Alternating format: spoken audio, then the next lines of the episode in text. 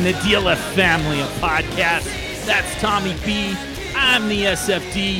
This is the Super Flex Super Show, and here we go with some week three standard operating procedures for your Super Flex leagues.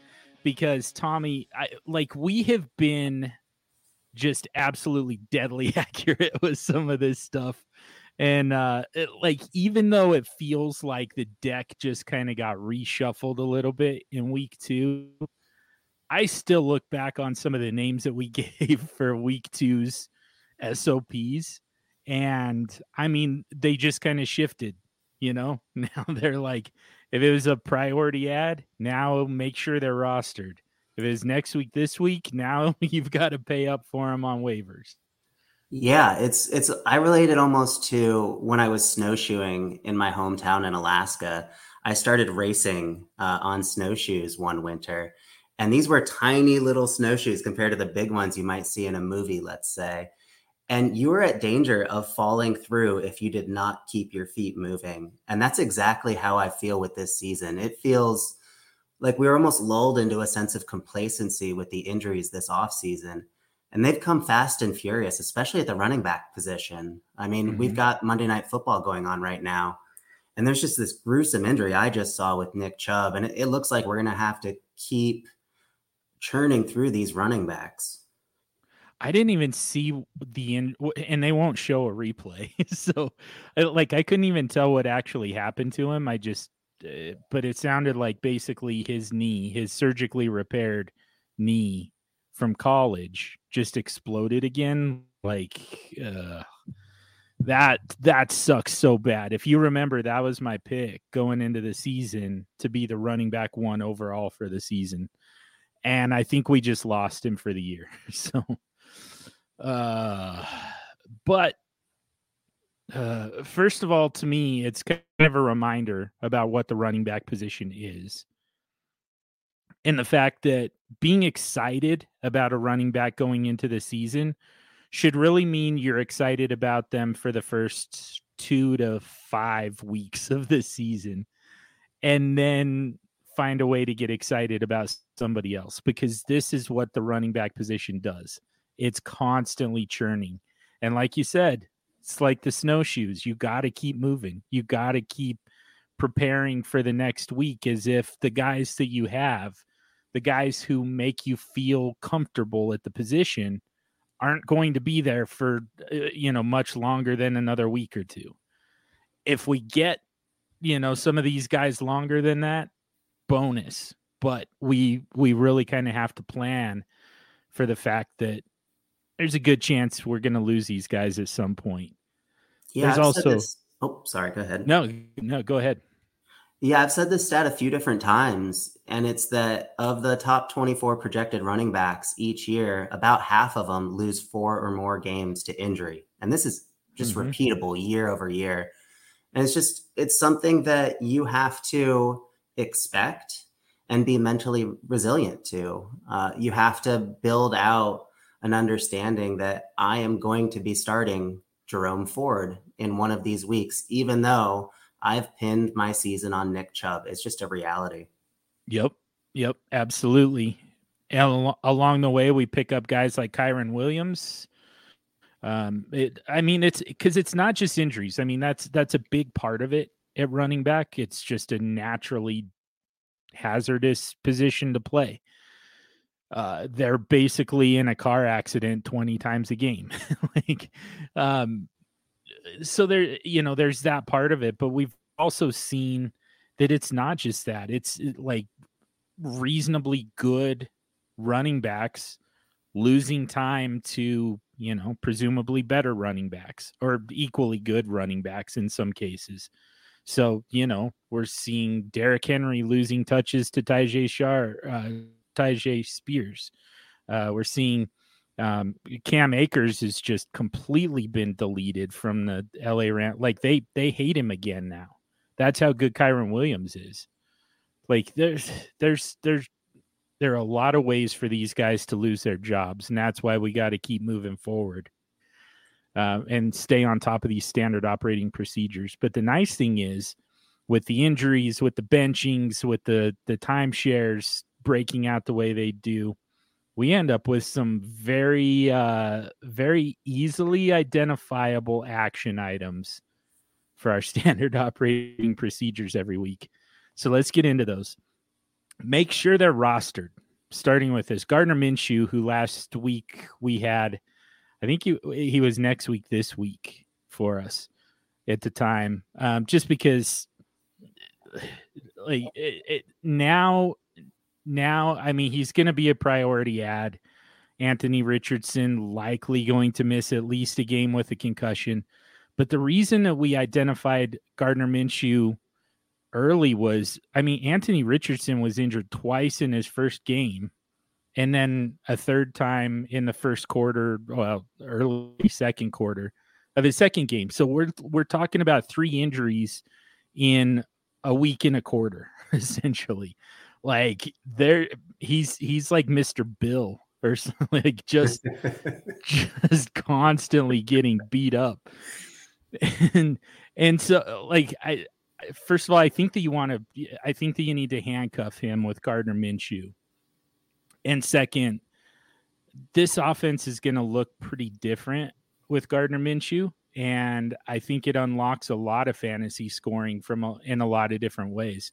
We'll miss the rushing, of course, from uh, Anthony Richardson, but I think that there are a lot more opportunities for them to move the ball. A lot that we're going to talk about throughout this show, but start with Gardner Minshew. If he's not rostered, I think he's probably your top priority this week. Um, one possible exception we'll get to in a few minutes. Zack Moss is another one. And again, very possible that he's still on waivers. I think that he probably got picked up in a lot of your leagues. Uh, everybody knowing full well that he was going to be the lead back for the Colts. And now, without your quarterback taking away carries, there's a lot more meat on the bone for Zack Moss. Justice Hill, make sure he's rostered. Looks like he's it's it's still a pretty even split with him and Gus Edwards, but Justice Hill, the primary receiving back, and getting a surprising amount of work on early downs and uh, you know goal to go situations as well.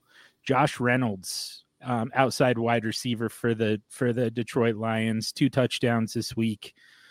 Uh, yeah, until Jameson Williams comes back, this is your field stretcher. So the, he's the guy who creates a space for the Amon-Ra St. Brown, Sam LaPorta, Jahmyr Gibbs of the world. So uh, he's he's a big um, important part of that offense. Rashod Bateman, a wide receiver for the Baltimore Ravens. Um, Odell Beckham Jr. Uh, this probably was a little bit predictable. He goes out with an injury, ankle injury. Rashod Bateman was the immediate backup to OBJ and uh, saw the saw a pretty substantial target share once he got in. And then finally, Zach Ertz, the leading pass catcher in both targets and receptions the last two weeks for the Arizona Cardinals, which is a surprisingly good offense led by Josh Dobbs. So, uh, it, but his in his favorite target seems to be Zach Ertz. So those are some players to make sure they're rostered. Do we need do we need any more analysis on that or should we just jump into the ads? I mean, just real quick, every single one of the players you just named were on next week, this week at some point in the previous episodes. Mm-hmm. If you want to save fab, I would recommend getting out in front of some of these next week, this week ads that we're discussing now so that you don't have to put in such a big bid uh, in the upcoming weeks.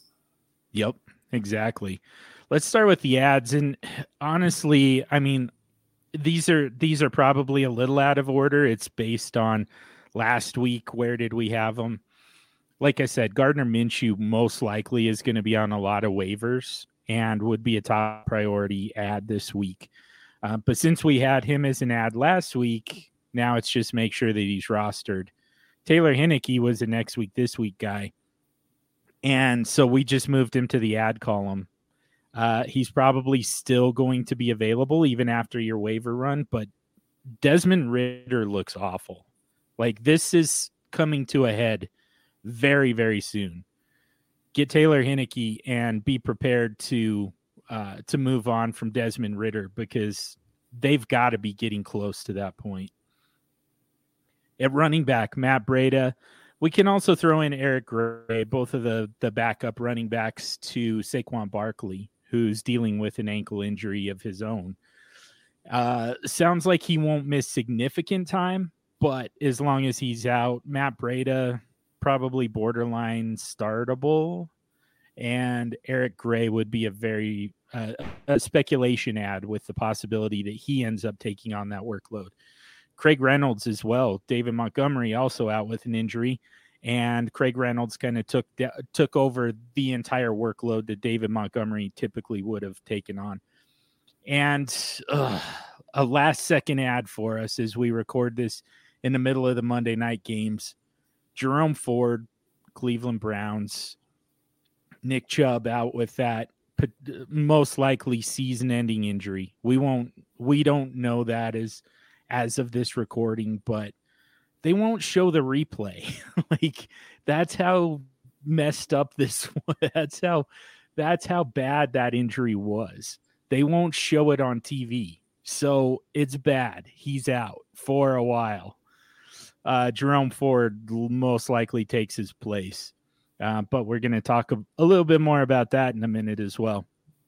Wide receivers, Jayden Reed, um, talked about him last week, uh, slowly taking over a, a, pretty big share of the Green Bay Packers offense. Got a rushing touchdown this week to go along with his with his target share. Tank Dell, uh, I mean, the big thing was uh, Robert was it or Noah Brown going out with an injury um, really kind of opened things up for Tank Dell, but he he made the most of it and uh, commanded a, a, significant target share. And I think you're going to see him on the field a lot more, kind of regardless of who's available. Marvin Mims, Denver Broncos, only two catches, but they were both long, a long touchdown pass, 64 yards, I believe, and then a like a 58 yarder, 53 yarder that didn't go for a touchdown.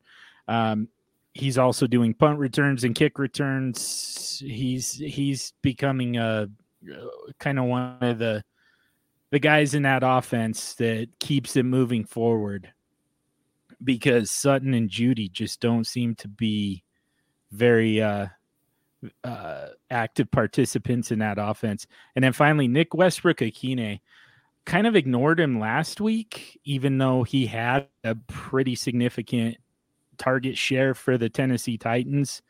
He did he does it again this week though and gets in the end zone again. Like it, at this point we just have to acknowledge that he's going to be one of their top targets. And at tight end, Cade Otton, Tampa Bay, um, who seems to be the number three option, number four at worst, if you count Rachaad White. But Cade Otton, uh, in terms of just in terms of target share, was third behind, obviously Mike Evans and Chris Godwin. And that offense looks a, started looking a little bit more explosive. Uh, basically, in the second half of week one, on that's been a very very good offense, uh, led by Baker Mayfield, and one of his favorite targets is Cade Otton it certainly surprised me, the Buccaneers offense. And it really suits the Baker Mayfield persona. This is who he is meant to be the underdog who is taking a disrespected offense to a level that we're not anticipating. And so I think it's a really cool NFL story. It's a fun fantasy story.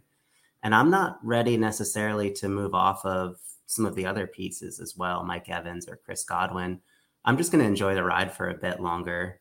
Um, but one person I did want to talk about, and really one situation, was the Saquon situation. So the Giants are going to be playing on Thursday night in week three. So quick turnaround. We're not sure who the RB1 is going to be. But unless you need Matt Breida to be an RB2 or RB3, if you have that many starting positions, my preferred move would be to grab Eric Gray on the off chance that he does um, take some of the workload away and show promise as a runner because that's the type of player that can pull a Kyren Williams, that can really start to cement themselves into a backfield. Whereas with Matt Breida, we've we've kind of seen what he can do, which is something. It's useful in a spot start situation. But if you're not going to start him on Thursday night football, don't grab him. Grab Eric Gray, the backup. Very good point. Yeah, a lot more upside with Eric Gray. Yeah, that's the thing. I I, I mean, Matt Breida is the most likely starter, which kind of makes him a little bit of a waiver priority. But I mean, you know, part of our function here is to not only identify the guys that uh, that you should prioritize, but also to identify the guys that everybody else is going to prior- prioritize that you want to stay away from. We really could have just said fade Matt Breida, but I like I other than a best ball league, what like you said, what's the scenario where you're actually starting him? So let everybody else run to waivers and spend a bunch of fab on him. I would say Jerome Ford, I, Gardner Minshew, if he's available, is probably the top, the top priority. I, I don't know about that. I'm, I'm gonna go with Jerome Ford. I think he's the the number one priority based on what we know right now, and I think it's probably around a thirty percent of your starting budget type of move. And if you're light on fab, let's say you spent heavily on Puka Nacua last week, instead of going for Jerome Ford, you could put a $1 bid, let's say, on a Pierre Strong and just take the worst odds that he takes over the backfield for the Browns. So if you're if you're a little light on fab and you have no chance of of winning some of these players, you know your league mates bid up as well. It's an opportunity to grab the number three running back there as well. Yeah, absolutely. We also have a pretty strong list of uh, next week, this week running backs. So, um, yeah, it, it might be a good week to just kind of stay out of the uh, the you know the the high end of the waivers and uh, just wait on some of those guys. Um, Jayden Reed probably would be the next for me would be the next priority uh, dynasty leagues, a lot of these guys not going to be available for you necessarily, especially deeper leagues. But uh, a couple of those guys, eh, you might get Nick Westbrook-Ikhine and Cade Otton off off of waivers. Mm-hmm. Um, Craig Reynolds, I would imagine, is available in a lot of leagues.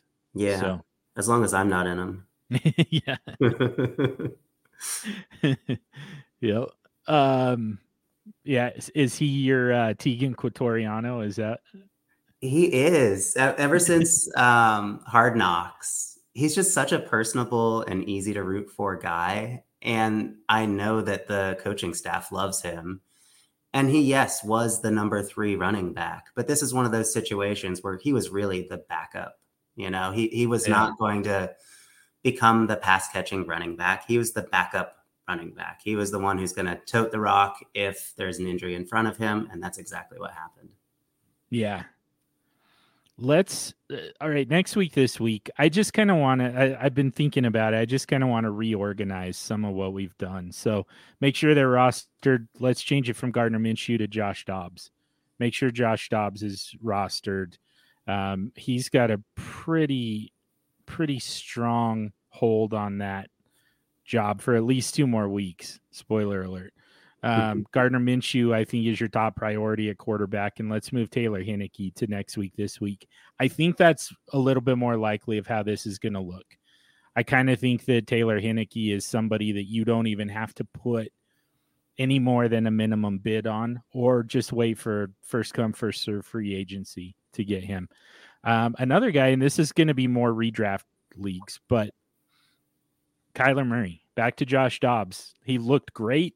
Seems like he's got a pretty good hold on that that job. But as you point out here, he can start to play.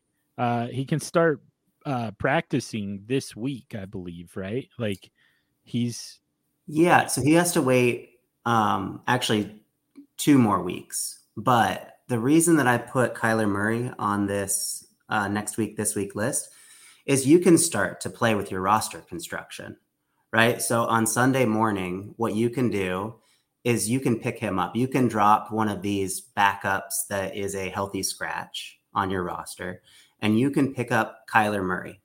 because your waivers probably aren't going to run until Tuesday or Wednesday of the following week.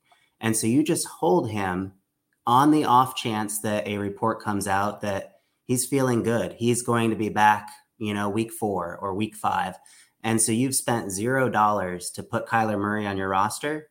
And then when the next waivers run, let's say next week, um, you're putting in your bid on um, Cam Akers, let's say, you can just drop Kyler Murray for the week. And then you can pick him up, you know, that Sunday and drop a different backup running back. So you hold him on your roster just through uh, when when your roster locks and you wait for the news that he's going to be back. That way, you're not putting in a max bid on Kyler Murray.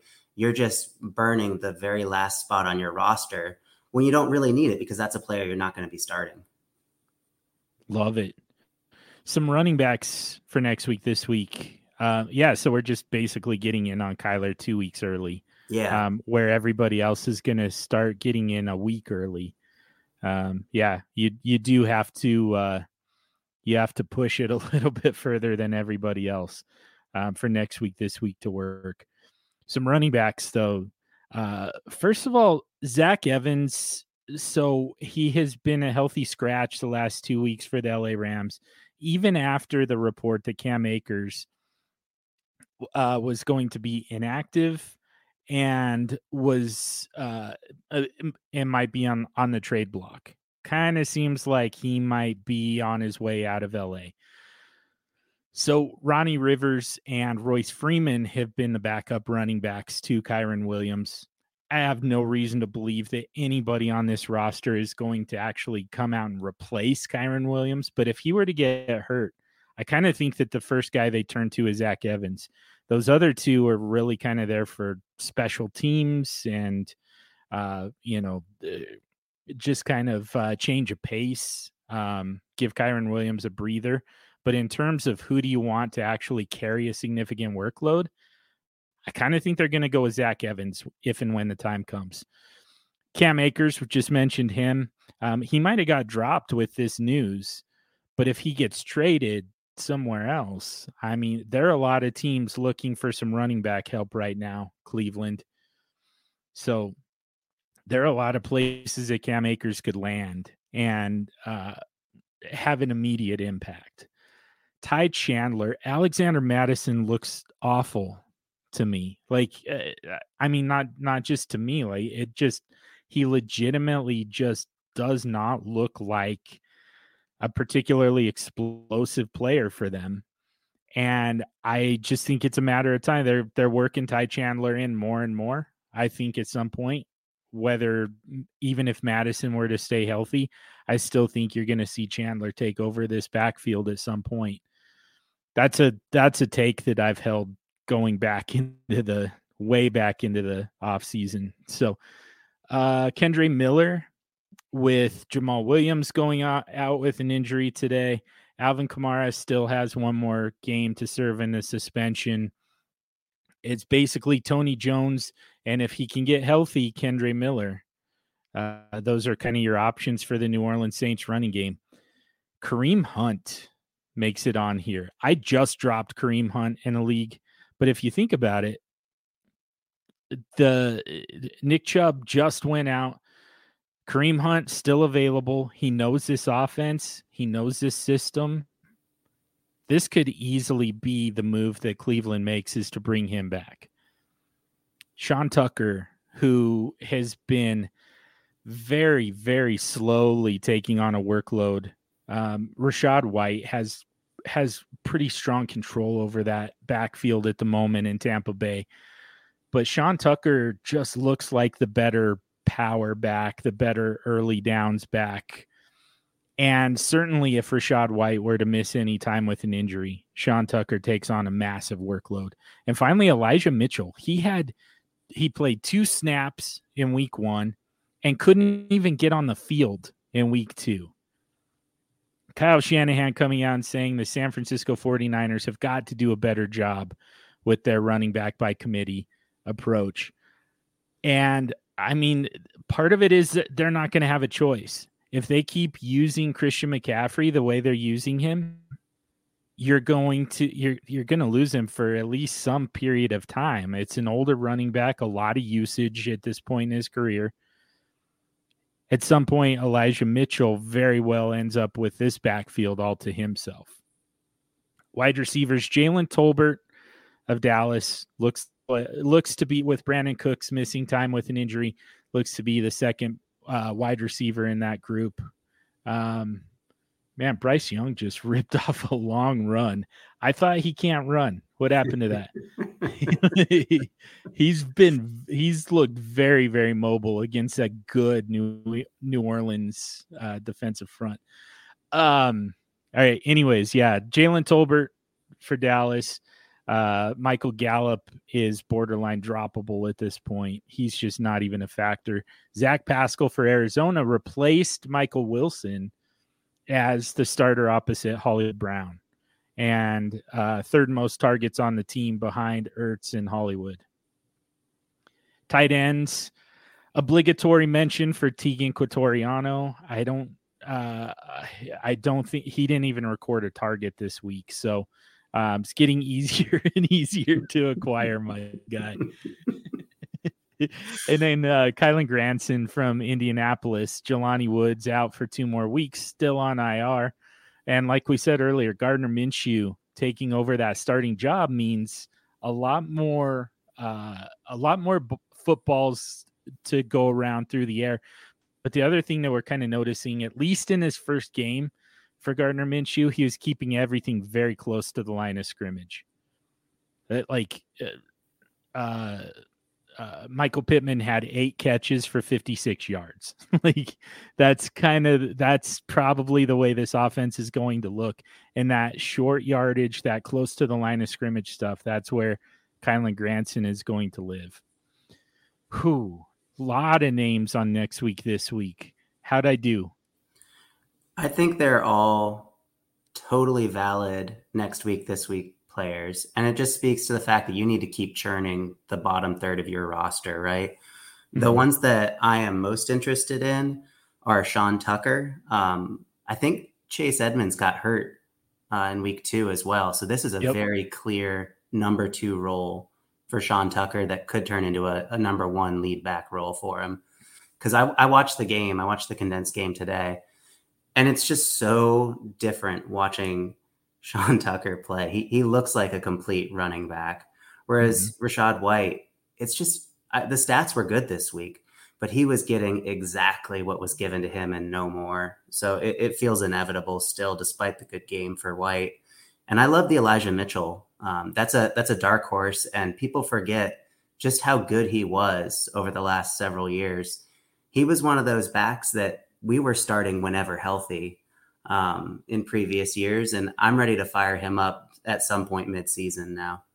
Yeah, that one to me, Elijah Mitchell and uh, Kareem Hunt are very, very high upside plays. Um, Elijah Mitchell, there's a certain amount of floor there as well. Like it, like it has to happen. You know, yeah. he has to get more involved. You can't keep putting that much of a workload on Christian McCaffrey in year what six, seven, whatever, uh, six. But yeah, like that's it's coming. A workload for Elijah Mitchell is coming. Super friends, Superflex dude here to talk to you about Ticketmaster. More memories are made when you're there for live NFL action, and when you need tickets, Ticketmaster's got you covered. As the official marketplace of the NFL, Ticketmaster gives you more ways to find your perfect seat. Their interactive seat map gives you a 360 degree preview of your section to make sure you have the best view of those pivotal plays. And if your plans change, Ticketmaster gives you more flexibility to sell or transfer your tickets. Plus, mobile tickets make getting in on game day a breeze. And you can even customize your Ticketmaster app to represent your team's colors. Find tickets today at ticketmaster.com/nfl. All right, some players you can drop. I'm dropping Gerald Everett. He is it, it, that's a legitimate committee at this point for the LA Chargers. He got less than a 50% snap share. That's all I need to know right there. there's just not enough opportunity for a tight end to score for fantasy purposes if he's not even on the field half the time. He's losing way too much work in uh, 11 and 12 personnel, both Donald Parham and Stone Smartt. And it, it's just, again, it's such an even split between those guys that at this point, I don't want anything to do with any of them. I think that's a great drop. My guy this week, I actually have one of my league mates to thank for this one because he did this and it caused somebody else to spend almost all of their FAAB for the season on Juju Smith Schuster. It's not that I dislike Juju, it's that he blends in very much with 50 other wide receivers. Right. Name cachet is valuable. And so I thought it was a brilliant move by my league mate to just outright drop him and let the piranhas feast on what the wide receiver 45. There's you're not going to miss Juju. Maybe in one week he'll score a touchdown and like, dang, I, I wish I had him this week. But there are 50 other wide receivers who are in the same exact boat. Yep, exactly. That's like such a such a sneaky move in fantasy leagues, and it's one that not a lot of people are going to have the the stomach for. But like eh, the great Paul Charchian always calls it the sabotage drop.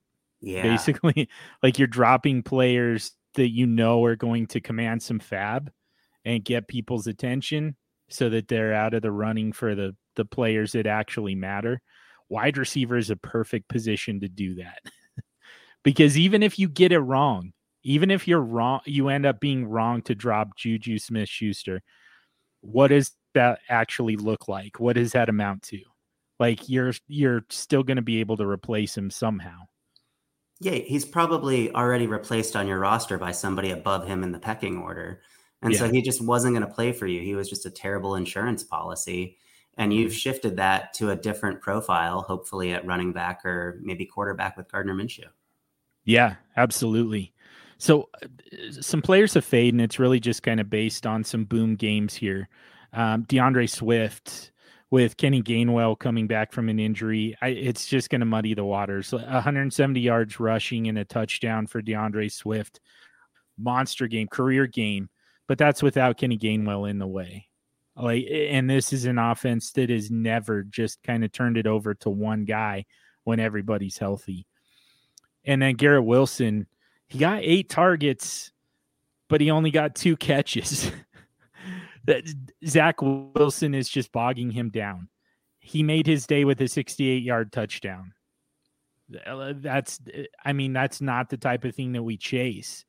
So, you know, anybody who wants to to buy Garrett Wilson after that game is just failing to recognize it was one splash play that's not going to happen every single week. That's not something that's guaranteed to you.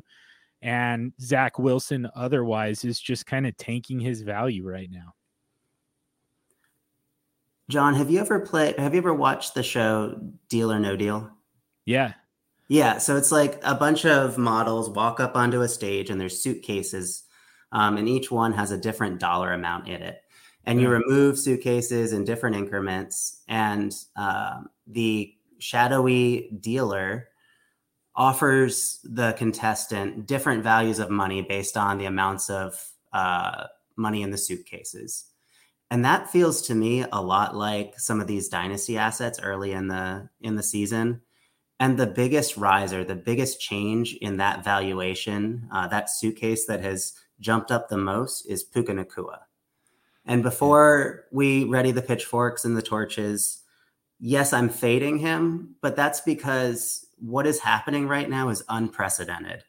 So either Puka Nacua is the best wide receiver that has ever played professional football, or he's out kicking his coverage right now. He's overproducing. or both. both. I'm not willing to bet that Puka Nacua is the greatest outlier of all time and his value has been just skyrocketing. Ryan McDowell put out a poll a few days ago, must have been yesterday actually, um, asking, "Would you prefer Puka Nacua or Cooper Kupp? And Puka was oh. winning in a landslide. Yeah. yeah. I mean that that's a kind of tough one just because of the injury stuff for Cooper Kupp. But yeah, mm-hmm. like point taken for sure. Where we basically just we just uh we just opened the briefcases with a dollar and five dollars and ten dollars. Like that's yeah. essentially what just happened. Like very low odds of that happening. So uh by the way, I always liked how Howie Mandel would answer the phone. He would say hello as if he doesn't know who it is. Yeah. like, Dude, there's only one guy who has this phone number. Yeah, yeah. And he's like, okay, I'll I'll tell him. yeah. yeah, we got real into that in the depths of like COVID uh, confinement. It's, it's just it's addictive. Anyway, yeah, so, so Puka, good. he's a sell to me, not a sell low. Um, last week I was saying I would probably sell for a second. I'm looking for a first now, and I think in some leagues you can get that done. The other player that I am looking to fade is Russell Wilson. His stats were legitimately good, um, but it took him over time. It took him fluke plays. It, it took weird variance for him to ascend. And I am just going to be hesitant to assume that he is now the Russell Wilson of old based on one game. It's possible that he gets it together and that Sean Payton whoops his butt into some kind of viable fantasy shape. I'm, not convinced. Color me, color me skeptical so far. I'm with you, and Denver Bronco fan here, watching every single snap, and I see equal parts Russell Wilson, you know, 2015 uh, you know, league MVP with the Seattle Seahawks and Russell Wilson 2022 Denver Broncos with Nathaniel Hackett. Like I I see some of both there. And more than anything, I see some tendencies that I don't think Sean Payton is going to be willing to continue to uh to uh, to allow. So man, like at some point we didn't do it yet, but at some point next week, this week, I think is going to involve Jarrett Stidham. Yep. Um, I would not be surprised if they make a move for him uh, at some point this season. Some players you can buy and hold for for contenders, particularly dynasty. I, this is really kind of just in general though. This works for redraft as well. I've got first of all, I'm going to go with Jonathan Taylor uh, two weeks away from coming back from IR. It's a backfield that could really kind of use him, especially if Gardner Minshew is the quarterback. You need some, you need a little bit more help uh, in the backfield. But there are also a lot of teams all of a sudden. Again, you know, we talked about Kareem Hunt, we talked about, uh, you know, Cam Akers. There, there are a lot of teams that could use some running back help you could do a lot worse than trading for Jonathan Taylor, arguably the best back in the league. And then I've got CJ Stroud, just his second uh his second start and he goes for 384 uh two touchdowns or three touchdowns. I don't remember which, but I mean no interceptions, near flawless game.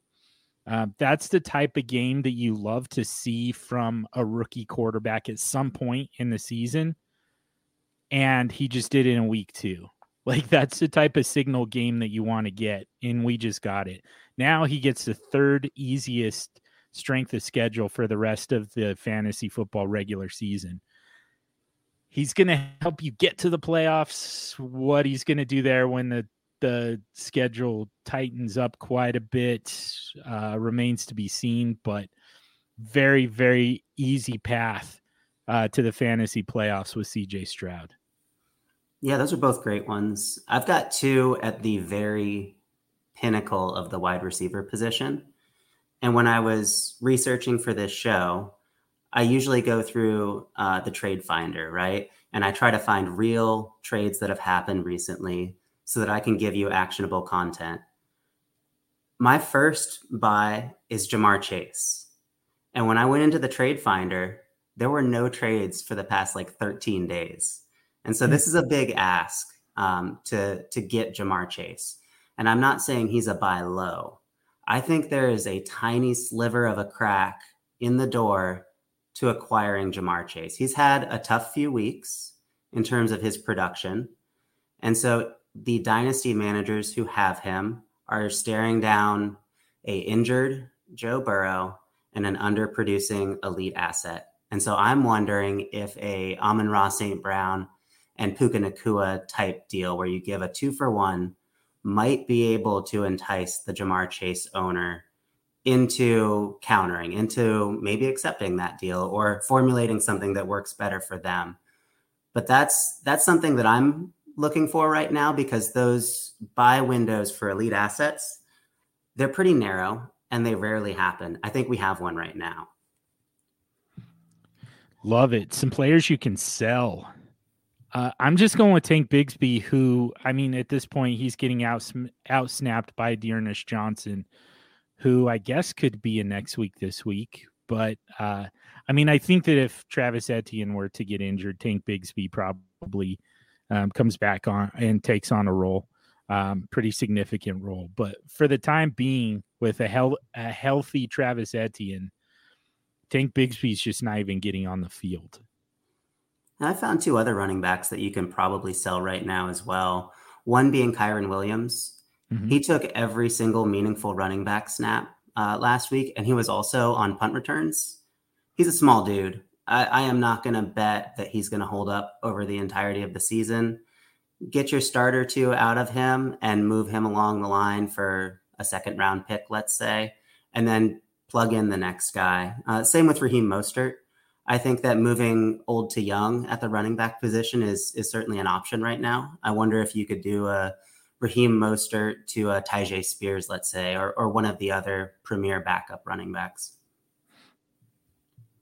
Yep. Yeah, that's a good one too. Um, another boom game, by the way, that we can uh, um, just kind of capitalize on next year, this year. So, kind of rebuilding some players to help you rebuild in those dynasty leagues. Um, and I've got two quarterbacks for you. First of all, back to CJ Stroud. I think that he helps you contend. He certainly anchors a long term rebuild for you. And then uh, Sam Howell. Uh, Sam Howell looks like a long term starter for me. Like the, I, I, I think that we've seen enough in the uh, the audition here in the first two weeks to know that this is a long term starter. So I think that you can safely uh, pick up Sam Howell, trade for Sam Howell, and feel like you've got a quarterback position taken care of for years to come. And if you if you want to move up to the elite of the position, ask what Joe Burrow might might cost. See if you can do an arbitrage where you give one of the other top ten or so quarterbacks, and you get something back uh, that you may need in your roster construction. And one tight end, one rookie tight end that has really impressed me is Sam LaPorta he reminds me a heck of a lot of George Kittle, um, all of the best parts of George Kittle too, um, who I just unabashedly adore. And so I am trading for Sam LaPorta right now uh, in my rebuilding teams because I think in in the next 12 months he's going to be perceived as a top four or five tight end. I like that one a lot. Yeah. Um, before we get to some strategy talk. I mean, this is kind of strategy, but this is a another uh, segment we're going to mix in every single week. Just some lineup hacks, some defenses to target, defenses to avoid. This is kind of DFS. This is kind of uh, this is this is what I like though personally. This is the type of roster build I like is to have options at every position so that you can consider moving some players in, moving some players out rather than just set it and forget it. And it's because if you've got the right players, you can really kind of pick on uh, some bad defenses and you can avoid some very good defenses. So the number one, the the the number one defense in terms of allowing fantasy scoring to quarterbacks, the Indianapolis Colts. This week, Lamar Jackson, who knows how that's going to translate exactly. Uh, but they've been shredded by good passing quarterbacks. And the uh, number two is Carolina Panthers. Uh, they get Geno Smith and the Seattle Seahawks this week, and they cannot stop anybody. At running back, the Chargers, uh, they get Minnesota. Uh, could be a, a breakout game for Ty Chandler, or maybe Alexander Mattison can actually move the ball against that Chargers defense that ranks 32nd in the league against the run. And the Arizona Cardinals, they get Dallas this week. Tony Pollard, monster game coming. At wide receiver, the Colts, again, they get Baltimore and they can't stop the pass. So, big game coming for Zay Flowers, Rashod Bateman, what about? Oh yeah, Mark Andrews because the Colts are bad against tight ends as well.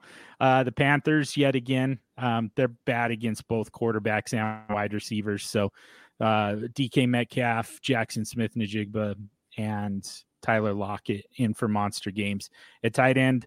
Mentioned the Colts um, playing against Mark Andrews and the Rams who get Cincinnati and Irv Smith this week is a the, Irv Smith is a very sneaky start at tight end. Some defenses to avoid 49ers uh, against quarterbacks. They get Daniel Jones, um, one of the toughest defenses against quarterbacks, against one of the worst quarterbacks on the face of the earth. Uh, and the Cleveland Browns, uh, who are going to see Ryan Tannehill. So you might want to avoid Ryan Tannehill and Daniel Jones this week also want to avoid the running backs for the Arizona Cardinals going up against Dallas and the New York Jets going up against the New England Patriots. Uh, wide receiver, um, avoid the Buffalo Bills wide receivers. I mean, you're starting Stefon Diggs, but everybody else, keep them on the bench against the Commanders. And then those New England wide receivers against the New York Jets. I know you weren't very excited to start Kendrick Bourne. And anyways, so, and we already told you to just drop Juju. so, and then a tight end, uh, the New York Giants avoid Darren Waller against the 49ers this week and avoid, man, we just keep talking up Zach Ertz, but uh, he's got the Cowboys this week, the second best defense is stopping tight ends. So Zach Ertz might be on the bench this week, but he's still a good long term ad. What do you want to talk about for strategy? Yeah, I was just looking at how the trends are shaping up very early on this season at each of the positions. And I just wanted to A, highlight that, and then B, have a discussion after wherever you want to take it. Uh, sure. So at the quarterback position, you remember last year we had three quarterbacks averaging like 26 points a game, and then Joe Burrow was right behind them. So there was an upper crust, and then the middle class just kind of sucked. That is not happening this year. The elite quarterbacks um, are not putting up those uh, 26 point performances just yet, and the middle class is performing. So if you're doing an elite QB build, that could be why your team is suffering early on. Um, and so we can talk about if we want to adjust at all to that type of a strategy or what we want to do with this data. Um, at the running back position, scoring is way up. We have elite running back performances happening, and the market was devaluing the running back position, and maybe rightly so. But those who did invest and are starting um, as many running backs as fit in their their flex and some of the elite ones at their RB one spot they're reaping the rewards right now. Um, tight end is still kind of a mess. It's mostly due to the fact that the very elite tight ends were injured. And so that position is still shaping up. At wide receiver, we have Jefferson um, and Tyreek Hill who have just hit in monster ways, but none of the other uh, consensus top wide receivers have really done a whole lot yet. Um, Amon-Ra St. Brown has done pretty well, but I'm thinking of Ja'Marr Chase, AJ Brown, maybe. Mm-hmm. Um, there's just a, a bit of a wait and see at some of these elite profiles. Yeah, and then you know, again, Garrett Wilson uh, being kind of the example of somebody who, I mean, there's kind of nothing left to wait and see at this point. It's just he's he's just in a bad situation this year, you know. So you kind of kind of lose another one there. Um, yeah, some injuries starting to get to some guys. Jaylen Waddle uh, went out with an injury. Like, yeah, there's there's uh, kind of a lot of things keeping that top end from being the top end that it was meant to be. To me, it just kind of reinforces it reinforces quarterback extreme. It reinforces the flywheel. Like just all it, it reinforces uh you know the approach to wide receiver. Like you would have been better off so far this year with Nico Collins and Josh Reynolds than I you know eh, like pick your your wide receiver combo that's not named Jefferson or Hill. Like yeah. AJ Brown our chase. yeah, yeah, exactly. yeah. And it, it, like I'm not here to try and convince you that you would forever be better off with those two with Nico Collins and Josh Reynolds than AJ Brown and Ja'Marr Chase. But I, I mean it's just kind of further evidence that there are a lot of ways to find wide receiver scoring. It doesn't have to be in the early rounds of a startup or of your, you know, just your draft and redraft leagues. Yeah. What it, what it's signaling to me and what I'm going to try to do over the next week is move some of these elite running backs that I do have that are healthy in packages to move up at the tight end and quarterback position even more. Um, if if I'm getting production from running backs and other people are suffering because they had a Nick Chubb, I'm going to see if they will make a negative EV move. If they will give me their Josh Allen, who hasn't really hit yet, he's not delivering on the promise um, that that we were all sold this offseason. But that feels, I mean, these are very early returns, and it's not entirely predictive yet. There's still a lot of noise when when we can't we can't predict the Josh Reynolds. You know, that's just something that how many people are starting Josh Reynolds hopefully if you're rostering him you are starting him so it should match roster rostership but we know that's not true so for me it's just it's telling me to be patient with some of these elite wide receivers if i can um, it creates a little bit more of an opportunity for me to sell my running backs and to hold my tight ends if i do have a travis Kelce or a mark andrews and hope that i am going to get the elite production that we were assuming when we drafted them or traded uh, highly for them. And then at quarterback, maybe the middle class is returning. I think that is possible. It was a down year for QBs 5 through 15 last year. So it's possible that we lose some of that edge at quarterback this year, which could reinforce your flywheel. And I'm prepared to construct my roster in ways to counter that, right? I'm willing to add a couple of extra lower tier quarterbacks to make your quarterback extreme not extreme enough. Um, I think that's a, a good counter if the middle class does rise in production and the elite class of quarterbacks does not separate. So that was a little offensive. I was about to just, I'm just kidding. I'm just kidding. But I was going to say, you know, uh, kind of, uh, you know, back to quarterback extreme this creates a little bit of an opportunity to get to your still unnamed um, strategy of loading up on those top end quarterbacks. So, I mean, part of the reason for quarterback extreme all along was just the, the ability to really get into the quarterback trading market. And when you've got, you know, you've got enough quarterbacks, they're all performing just fine for you. So, you know, you've got even if it's lower end guys like Jimmy Garoppolo and and Ryan Tannehill, you know, Baker Mayfield all of a sudden looking very good. It, it's not that those guys are going to get you an upgrade at quarterback by themselves, but they're going to give you just having the ability to move a quarterback to get one in return. You might have the opportunity to get in on some of those buy low situations. You know, you mentioned Josh Allen Joe Burrow is off to a kind of slow start. Like these are players who you might be able to acquire, you know, fairly cheap. Um, and a big part of it is going to start with can you send a quarterback in return who's going to keep my because you know I I had Josh Allen and so I went and traded for all these big names at wide receiver and running back because I felt like I had a contender that I needed to to you know I needed to build around those those quarterbacks. And now I'm kind of struggling, even though my wide receivers and my running backs are playing well. My quarterbacks are letting me down. Can you send me somebody who's playing well right now? Baker Mayfield, right? You know, Sam Howell, Jordan Love, that type of guy. Can you send that? And, uh, it, you know, and, and, um, let me get out from under these underperforming players before they completely derail my season.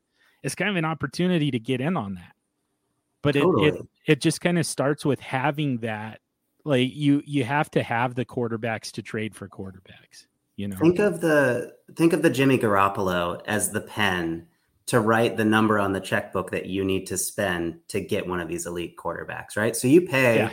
I'm not a fan of trade calculators, but you pay whatever the trade calculator value is for Joe Burrow, and then you add in Jimmy Garoppolo. You know, that's that's how you get deals done. Is not by making a fair deal, but by offering everything they want and Jimmy Garoppolo. So that's that's where I see the value of having those, you know, QB 24 to 32s is they just they create a a knock on the door. Um, they don't have value in and of themselves, but they they have the value of starting a conversation. Yep.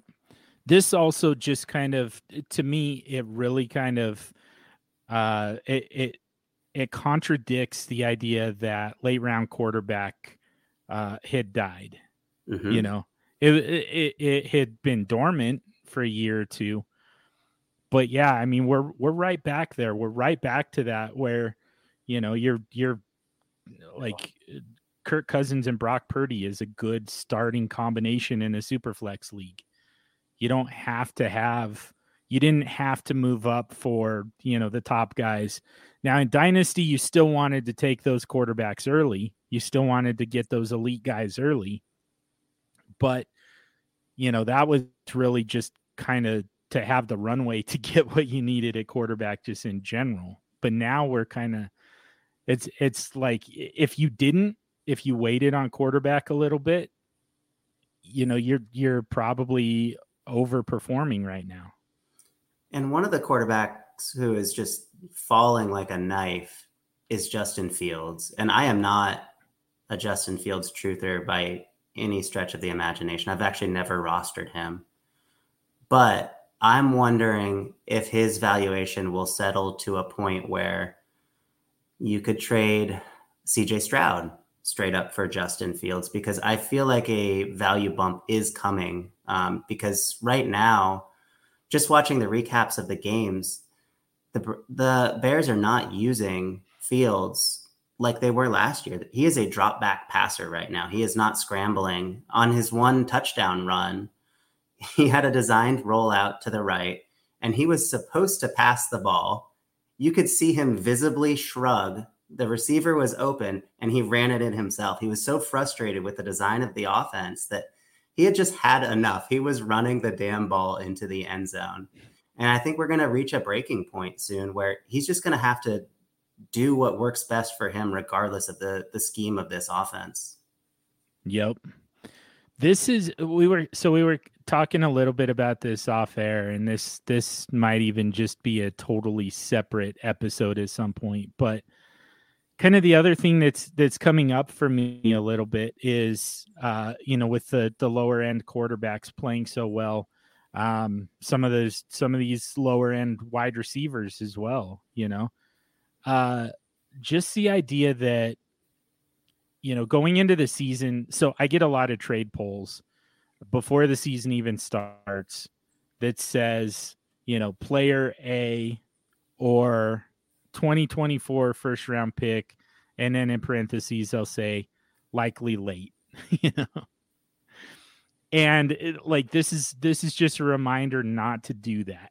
Like yeah. don't and eh, but i am curious at what point you start to uh, you know project those draft picks a little bit but like it, it's it, you know it's it kind of starts with the point. Like it's just a reminder like i said uh not to not to think too much into roster builds before the season starts so in dynasty I love to grab the first round pick of the manager who was in the bottom three for like four years in a row. And unless yeah. it's that guy who has had the 101 for three years and foolishly traded it away, I am loath to predict early, mid, and late because there are some super teams that just fall apart due to injury attrition. And then the middle pack teams, there's so much variance and so much savviness and blunder opportunity with your roster management in season that the team that you know may have started out the season as the eighth best team may ascend to the second best team because they're a really good dynasty manager in the moment and you know they took over an orphan let's say and they are savvier than the previous manager and historic indicators aren't reflective of what's going to happen in the future. Or you could have somebody whose team is on the brink and it's fragile and they just they don't make the moves necessary to keep the ship afloat and it just crumbles mid-season and they give up and they aren't doing waivers anymore and they don't respond to trade offers and boom you've got the 102 like this stuff happens in every single league. I can't tell you how many times i've seen it. What about you yeah uh yeah absolutely um i like I'm still trying to uh, because I still feel like there is a point in the season where you can start to predict it and um, start to project those picks a little bit. But man, it's like even even now, it's it's still pretty tough. Mm-hmm. Um, and but yeah, I mean, like you said, like the the perfect lineup in August and the perfect lineup in January, I would guess look just completely different. Like that's yeah. that would be my guess. So uh it's certainly trying to do it in August is just kind of uh it, yeah, it's it's just not going to work. But yeah, I mean, you know, kind of to your point, I do think there's those teams that just mismanage their roster enough that you can really just kind of exploit it. I mean, Jordan Love is the QB2 through 2 mm-hmm. weeks Kyren Williams is the RB2. Yep. Raheem Mostert is the RB6. Uh, Who's RB1? Is it Tua? uh, yeah. yeah. Um, Puka Nacua is wide receiver two. Mike Evans, wide receiver four. Nico Collins, wide receiver six. We did not project any of those players to be sniffing anywhere near uh, top 12 production at their respective positions none of those players were on our radar, really. You know, speculative ads maybe. But that just speaks to the fact that like we're two weeks into this thing and it's too small a sample set to draw conclusions. But people who had uh, Nico Collins starting in their lineup this week, they probably beat you. Yeah. yep, I can attest to that one. I was on both sides of that one in various leagues. Uh, I got one of the biggest wins of my entire uh, fantasy career this week with uh, Nico Collins and Josh Reynolds in my lineup, and I beat JJ Zachariason by uh, about 50 points. So Oof, that's yeah. awesome. Yeah. So, uh, yeah.